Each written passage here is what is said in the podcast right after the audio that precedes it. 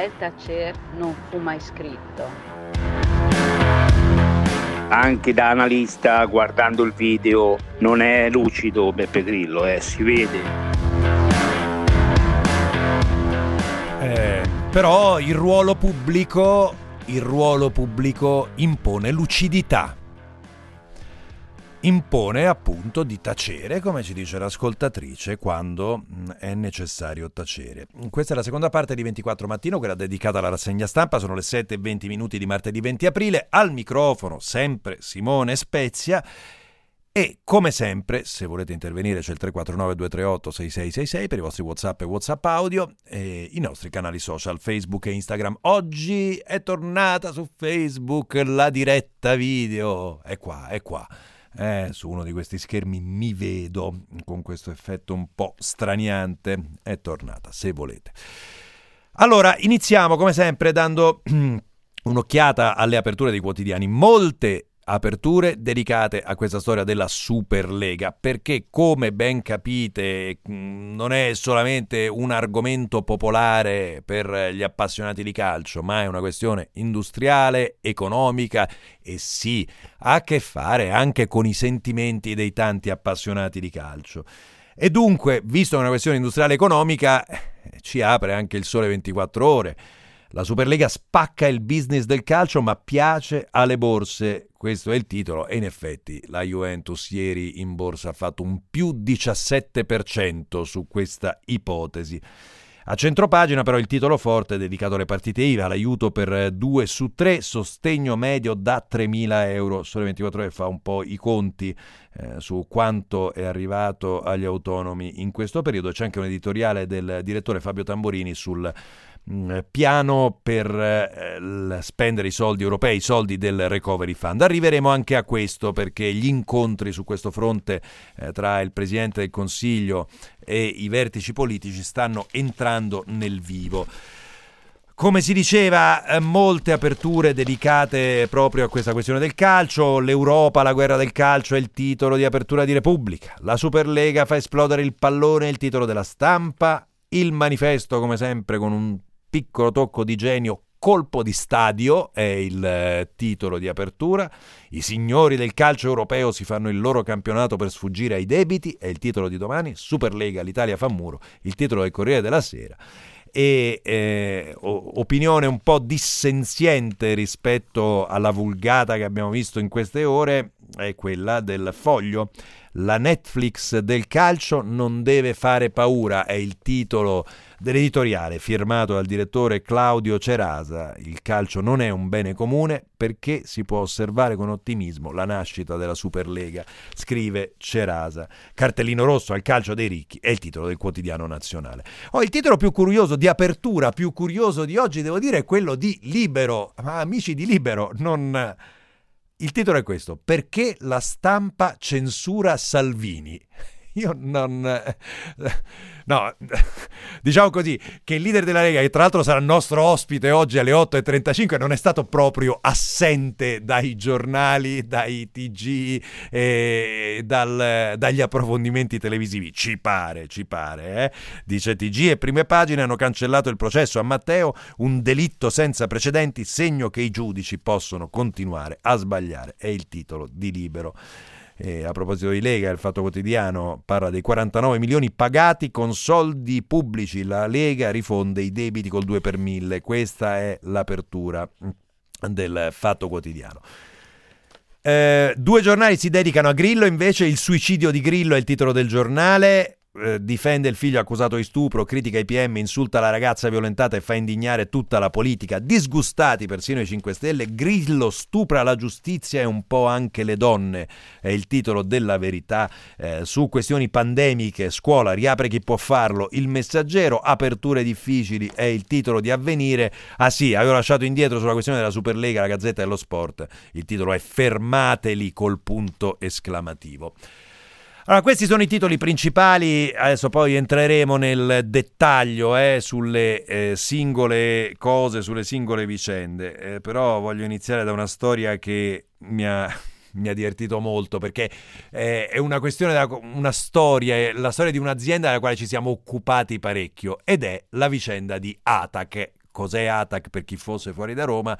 È l'azienda del trasporto pubblico romano, al centro della scena, come sapete, da molto tempo per tutta una serie di motivi, per motivi di bilancio, per motivi di difficoltà a far eh, rispettare il chilometraggio degli autobus, gli autobus che vanno in fiamme, problemi con il personale. Dunque, pagina 37 del Messaggero in cronaca di Roma Dirigenti Atac, l'ultima beffa, la fuga dai ruoli che scottano. Qual è la sostanza? È che Atac non riesce a trovare nessun dirigente interno che voglia fare il capo del personale, direi quasi comprensibilmente. Nessuno vuole andare a fare il capo del personale dell'ATAC, scrive Pierpaolo Filippi. E così l'azienda è stata costretta ad affidarsi a un temporary manager, un consulente esterno a tempo. Succede in via Prenestina che nei giorni scorsi ha pubblicato un bando di gara per un servizio di ricerca e selezione appunto di un temporary manager da impiegare all'interno della direzione del personale. Una procedura inusuale, quella scelta dall'azienda di trasporto Capitolina, dove tra l'altro ci sono oltre 11.000 dipendenti necessaria per coprire una posizione, quella di direttore del personale, particolarmente delicata. I tre manager selezionati con l'aiuto dei cacciatori di teste alla fine hanno preferito rifiutare l'incarico, nonostante Atac, pare non entusiasta comunque dei prescelti, avesse portato lo stipendio per questa figura da 110.000 a 140.000 euro l'anno. Insomma, nessuno, nessuno vuole prendersi il problema di diventare direttore del personale di Atac. Ovviamente l'idea che venga un temporary manager spaventa i sindacati. Eh? E, diciamo, lo diciamo perché un temporary manager, non essendo interno all'azienda, un po' le mani libere ce l'ha. Eh. Eh, vengono avanzate alcune preoccupazioni. In primis quella che un capo del personale esterno non organico all'azienda rischi di non avere la necessaria autorevolezza per gestire una materia così complessa come l'organizzazione del lavoro di 11.000 persone. Tanti sono i dipendenti. Beh, in controluce forse si legge qualcosa di altro. Mm, così il messaggero a pagina 37 con Pierpaolo Filippi sui dirigenti ATA, che visto che siamo in area eh, dipendenti pubblici, c'è una storia interessante, un po' complicata, eh, però mi pare interessante, che ci racconta Libero a pagina 9 e che mh, mm, viene riportata dopo che nelle scorse ore il ministro della funzione pubblica Renato Brunetta ha inviato una lettera al mattino su questa vicenda. L'idea è questa, l'idea è che qua eh, Libero titola sulla CGL, ma non è solamente la CGL in realtà, c'è tutto un... Eh, un pezzo di politica che comprende anche un uomo piuttosto potente all'interno del Partito Democratico, Pietro De Luca, vicepresidente del gruppo del Partito Democratico alla Camera, oltre che Lanci, l'associazione dei comuni. La CGL vuole assumere statali senza concorso, questo è un po' il, il punto della cosa. C'è un concorso per 2.243 ehm, lavoratori che devono operare negli enti locali, molti dei quali giovani che hanno subito il blocco del turnover nella PA e che abbiano seguito un corso di formazione pagato dallo Stato, racconta Francesco Specchia. E che cosa succede? Che Brunetta indice il concorso e dice viene mantenuta la prova scritta, digitale della durata di un'ora e viene eliminata la prova orale. Apriti cielo. No, non si può fare. Non si può fare perché? Perché le persone che partecipano al concorso hanno già sostenuto la prova scritta. No, non è vero. Hanno sostenuto una prova sulla base del corso di formazione che hanno fatto, gli spiega Brunetta, e quindi il concorso lo devono fare. Il paradosso è questo appunto, che con questo rifiuto, con questo blocco, eh, ci possano essere degli, degli, operatori, delle persone che entrano nel pubblico impiego senza concorso. Questa sarebbe più o meno l'idea no? di chi sostiene questa tesi. Immaginate che universo si può aprire nel momento nel quale questi non entrassero per concorso. Facciamo una cosa, ci fermiamo, ci prendiamo una pausa e poi veniamo proprio alla vicenda di Grillo. Ovviamente ci sono moltissime cose sui giornali, a tra poco.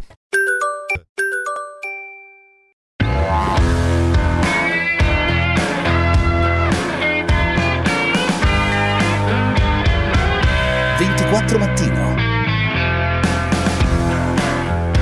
Sarebbe interessante capire quali sono i criteri per eh, appartenere alla Super League con Mario Draghi c'è stato un cambio di passo, è un dato di fatto. Il grosso però deve ancora venire. Ho provato ad ascoltare la frase di Beppe Grillo avendo in mente il comico. Nonostante tutto non mi ha fatto ridere per niente. Ci credo, e ci credo che l'ascoltatrice non l'ha fatta ridere. Eh, scrive un ascoltatore, avrà sbagliato, ma tu sei un avvoltoio che lucra sulla disperazione di un padre. Abbia pazienza, caro ascoltatore. Mi permetto, nei confronti di una figura pubblica di quelle dimensioni, e che a differenza di, qualche, di qualcun altro che ci scrive, che dice non ha più ruolo politico, no, ce l'ha questo ruolo politico, perché come ben sapete è alla base dell'ascesa di Giuseppe Conte alla guida del Movimento 5 Stelle, sta guidando questa transizione eh, per la separazione da Casaleggio. Eh, mi spiace, io mi, mi, permetto in casi, soprattutto in casi come questi, di non provare alcuna empatia nei confronti di una figura pubblica di queste dimensioni, perché se mi metto a giudicare sulla base dell'empatia, eh, allora sono tutti giustificati, sono tutti a posto, non c'è no, nulla di cui, eh, di cui, vergognarsi o da, o da farsi perzo- perdonare. Di che parliamo? Dai, su, eh, eh, seriamente. Arriveremo anche alla questione della Superlega, eh, lo dico, e anche a Draghi e a reg- alla parte da completare, che è poi il contenuto editoriale del nostro direttore Fabio Tamburini oggi sul Sole 24 Ore. Allora, eh, la questione Grillo, veniamo proprio a questa. Iniziamo dal Fatto Quotidiano, pagina 8. Eh, Grillo che imbarazza il movimento, eh, c'è nella cronaca di Luca De Carolis e Marco Grasso il racconto delle parole dello stesso Grillo e poi un po' di dichiarazioni che arrivano dal Movimento 5 Stelle improntate appunto all'empatia. Quindi se volete trovare l'empatia la trovate là. Per esempio, Alessandro Di Battista, coraggio Beppe, sei un papà e ti capisco, spero che si possa chiarire tutto e alla svelta. Paola Taverna, che evidentemente si sente prima madre che donna, da mamma gli sono vicina, no a speculazioni. Eh, Vito Crimi, siamo vicini a Beppe, la magistratura accerterà la verità, non una parola per eh, ovviamente la ragazza che ha denunciato lo stupro, poi tutto andrà accertato ovviamente, però queste sono chiaramente parole improntate, sono tutte parole improntate no, a un... Ehm, a un innocentismo eh, nei confronti del figlio di Beppe Grillo. Um, tutti, molti per così dire, tranne per esempio la deputata del Movimento 5 Stelle Daga, che intervistata Maria Novella De Luca sulla Repubblica mh, mm, racconta questo. Mh, mm, anche lei ha subito violenza, le chiede De Luca. Sì, nel 2015 ho avuto una breve relazione con il fratello di un deputato del mio gruppo politico. Ero molto stanca in quel periodo fragile, quindi per questo forse non mi sono subito reso, resa conto davvero di chi fosse quell'uomo. Cos'è accaduto nella vostra relazione? Mi picchiava con ferocia. Per quattro volte ho davvero temuto di finire male. Mi sbatteva la testa contro il muro. Aveva sviluppato un attaccamento morboso nei miei confronti. Nello stesso tempo cercava di demolirmi come persona, diceva che non valeva niente. E dice ho denunciato dopo sei mesi. Grillo dice no nel, nel, suo video ed è la cosa principale che gli viene imputata. Eh, dice ma come mai questa ragazza, eh, sapete perché ha denunciato dopo una settimana? Ha denunciato dopo una settimana perché la violenza non c'è stata. E dice Daga, io ho denunciato dopo sei mesi. Perché non riteneva così grave quello che le era successo tanto da denunciarlo? Il problema è che mi vergognavo, mi sentivo sconfitta per essere entrata in relazione con un uomo così, per aver accettato le sue attenzioni. Ero così sconvolta da quella violenza che ho avuto bisogno di mesi per elaborare quello che mi era successo. Per questo trovo incredibile che non si creda ad una ragazza che denuncia uno stupro dopo otto giorni. Su questa scorta c'è il commento di Michela Murgia sempre sulla Repubblica e qua siamo a pagina 34 ehm, che dice questo capire di essere stata violentata mentre eri ubriaca è tutt'altro che immediato. Devi ricordare, poi superare la vergogna di confessarlo, affrontare la paura di non essere creduta. Ti chiederanno come eri vestita, perché avevi bevuto, come mai eri lì, e sopportare l'ipotesi, utile agli inquirenti ma terrificante per te, che esistano prove digitali che possano nel frattempo girare pubblicamente e che nel caso di un rinvio a giudizio finirebbero sotto gli occhi di decine di estranei pronti a giudicare i tuoi atteggiamenti intimi decine di volte. Eh, dice Murgia ancora, il consenso femminile ai rapporti sessuali è considerato implicito anche in assenza di disaccordo in questo paese. Se non dici no, allora è già sì.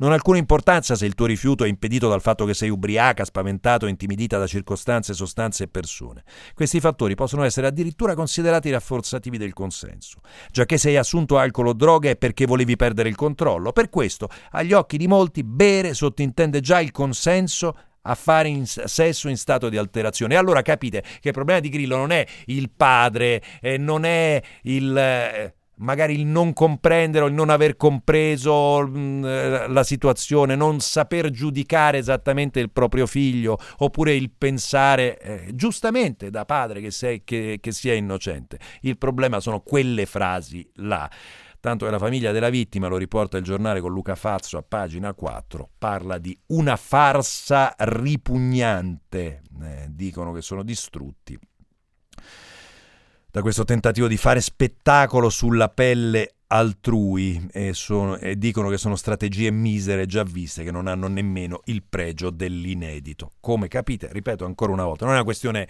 politica, è una questione politica in quanto Beppe Grillo è un uomo politico e negarlo sarebbe, no, è, è, è folle e è una figura pubblica di... Eh, grande rilevanza nazionale e con un peso sui social, cioè quando fa un video, il peso sui social, il peso generale, il peso nazionale è fortissimo. Quindi propalare queste tesi è pericoloso, sbagliato e indegno. Punto. Non, non, è che dobbiamo dirci molto altro. E non è un attacco al Movimento 5 Stelle, così chiariamo anche questo punto.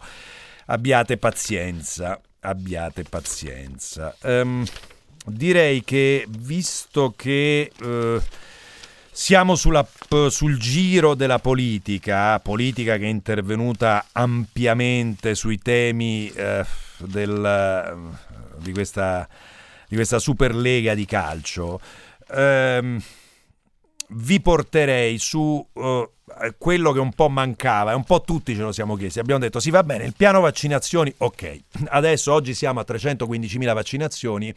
E, e, e, bene, e bene, le cose stanno andando discretamente bene. Comunque la macchina è avviata, attendiamo le dosi per arrivare a livelli ancora più alti. Ma questo recovery plan dove è finito? Un po' tutti ci siamo chiesti, perché è rimasto sotto traccia, probabilmente gestito appunto soprattutto dai ministri tecnici. Ieri sono, in, eh, sono partiti degli incontri con un po' di partiti, eh, tra questi quello di Giorgia Meloni eh, il Sole 24 Ore, pagina 8, ci porta sul fatto che il Presidente del Consiglio accelera sul recovery, cresce ancora la quota ferrovie. Dovrebbe essere varato il piano per il recovery giovedì insieme al decreto sulle riaperture. È alla stretta finale il confronto con Bruxelles. Gli investimenti FS aiutano a superare l'esame green della Commissione sulla valutazione di impatto ambientale è possibile che arrivi una commissione speciale. Eh, a questo tema e in generale al tema della crescita è dedicato l'editoriale del nostro direttore, direttore del 24 ore, Fabio Tamburini, che ci porta su un tema che, se ricorderete, già giovedì con lui nell'appuntamento settimanale che abbiamo, eh, avevamo affrontato, ed è quello del debito pubblico e del deficit che si sta facendo in questo periodo per ristorare le aziende in difficoltà. Eh, Scrive Tamburini, i ristori con il governo Conte bis e i sostegni con il governo attuale sono il prezzo pagato all'emergenza della pandemia. Certo, soprattutto in passato potevano essere fatte scelte migliori, per esempio evitando i finanziamenti a pioggia e intervenendo con efficacia maggiore sostegno, a sostegno di chi ha pagato e sta pagando il prezzo più alto alla crisi e alle chiusure, dalle categorie, dalle categorie coinvolte nel turismo ai trasporti fino agli operatori della cultura e gran parte delle partite IVA. Poi infila i numeri di deficit e debito, um, eh, Tamburini, e poi dice questo, è una situazione che fa tremare i polsi e che rappresenta una delle ragioni fondamentali ehm, della eh, caduta del governo Conte, del tutto inadeguato a fronteggiare una situazione di tale difficoltà che comprende anche l'incognita dei crediti bancari in moratoria. L'unica via per uscire da tutto questo è premere l'acceleratore dello sviluppo economico, investendo ogni risorsa spendibile. L'obiettivo è aumentare la massa d'urto dei fondi, che speriamo saranno disponibili se presenteremo all'Europa un piano di recovery fund convincente. Si chiude con due consigli, l'editoriale di Tamburini, eh, ai naviganti del governo di casa nostra di cambiare passo anche nei rapporti con le organizzazioni sociali, che significa in premessa raccoglierne le istanze, evitando di metterle di fronte al fatto compiuto e a quelli europei reggere il confronto con Cina e Stati Uniti è possibile solo puntando risorse adeguate sullo sviluppo, in caso contrario l'Unione Europea continuerà ad arrancare. Um, dato che siamo su ristori, categorie, andiamo mh, sulla pandemia, ma lo facciamo subito dopo il traffico.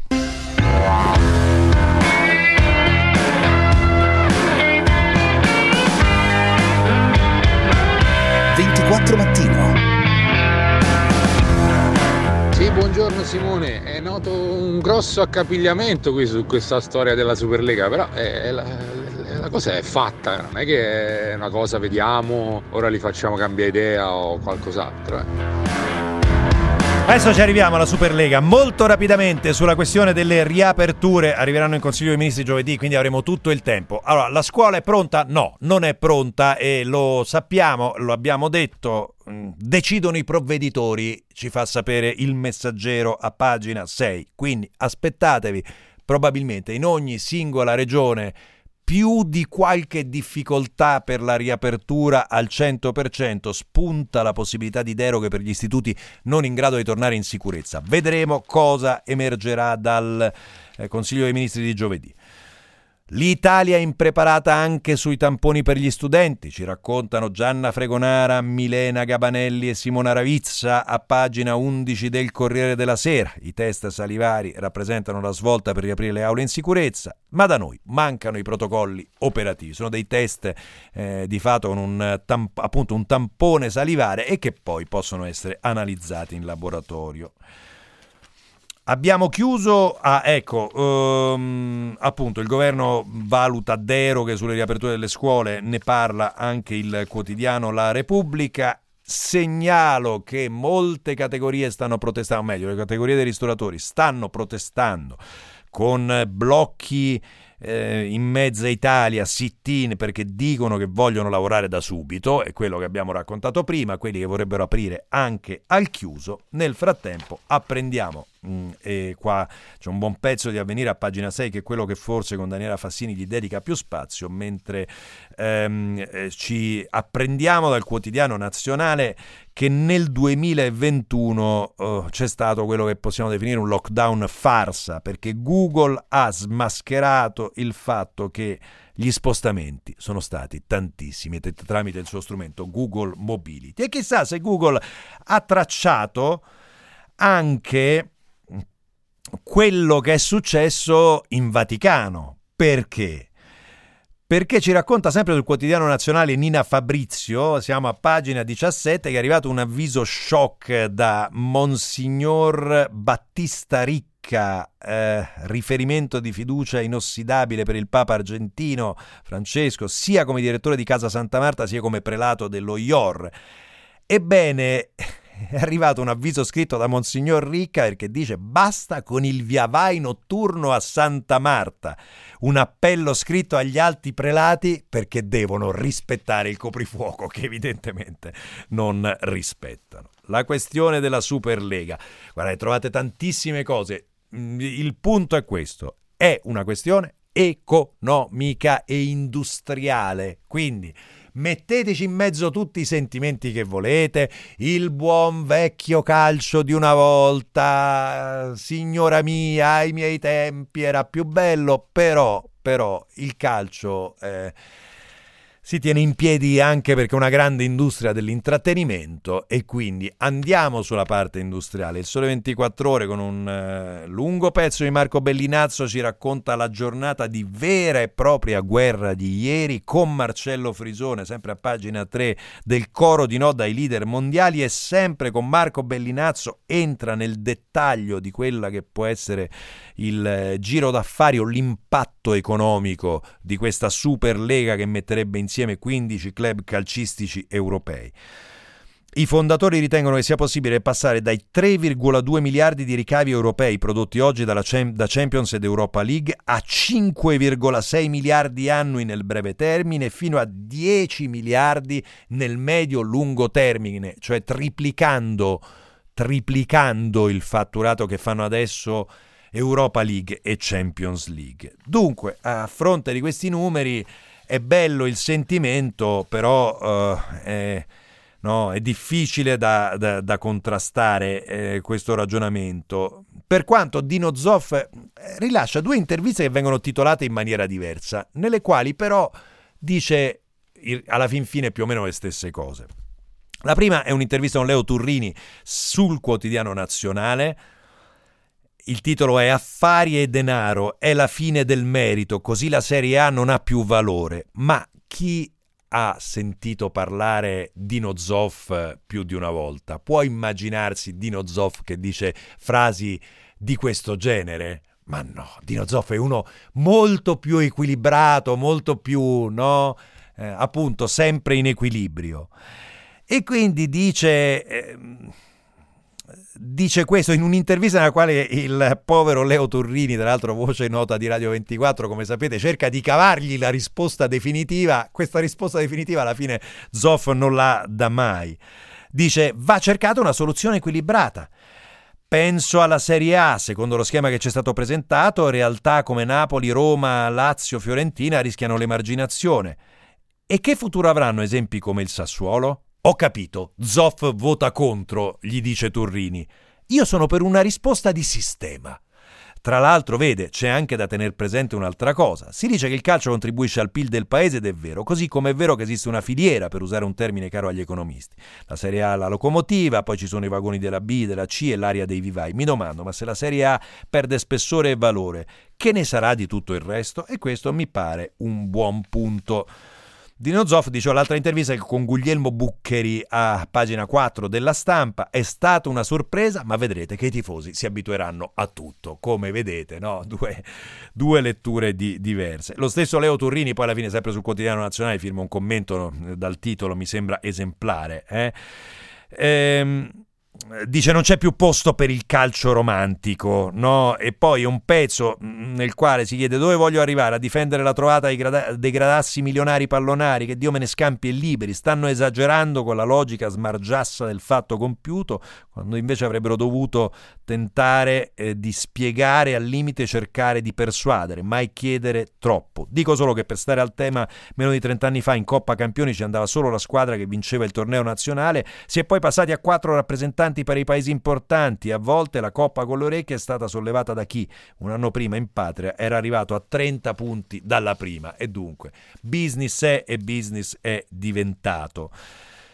Eh, bella interessante l'intervista a Karl-Heinz Rummenig eh, sul Corriere della Sera con Paolo Tommaselli che adesso è amministratore delegato del Bayern di Monaco e dice il Bayern dice no perché questa Superlega danneggia tutti interessante, abbiamo sentito la voce anche prima e direi che con questo possiamo chiudere anche l'intervista a Gianni Petrucci, presidente della Federbasket e come diciamo prima non proprio l'ultimo eh, sul tema della conoscenza dello sport perché è stato, come ben sapete, per quattro mandati presidente del CONI, il quale dice innanzitutto che tutte le minacce che vengono fatte dalla UEFA e dall'Unione Europea sono vuote, eh, non riusciranno a metterle in atto. Perdere, perderanno come è successo a noi del basket. Eh già, perché Petrucci porta proprio quell'esempio e dice guardate che l'Eurolega di basket è costruita esattamente in questo modo. Io feci come il presidente della UEFA, ma fui sconfitto. Provai a convincere Armani a non aderire, ma niente. E alla fine l'Eurolega c'è, è una realtà e il campionato di basket prosegue. Ci fermiamo, c'è GR24, ci ritroviamo subito dopo con Paolo Mieli, poi come vi dicevo parleremo con Matteo Salvini, sarà, poi sarà con noi eh, e poi torneremo anche sul tema dell'Eurolega 349 238 6666 per i vostri Whatsapp e Whatsapp audio, i nostri canali social, Facebook, Instagram, ci risentiamo tra poco.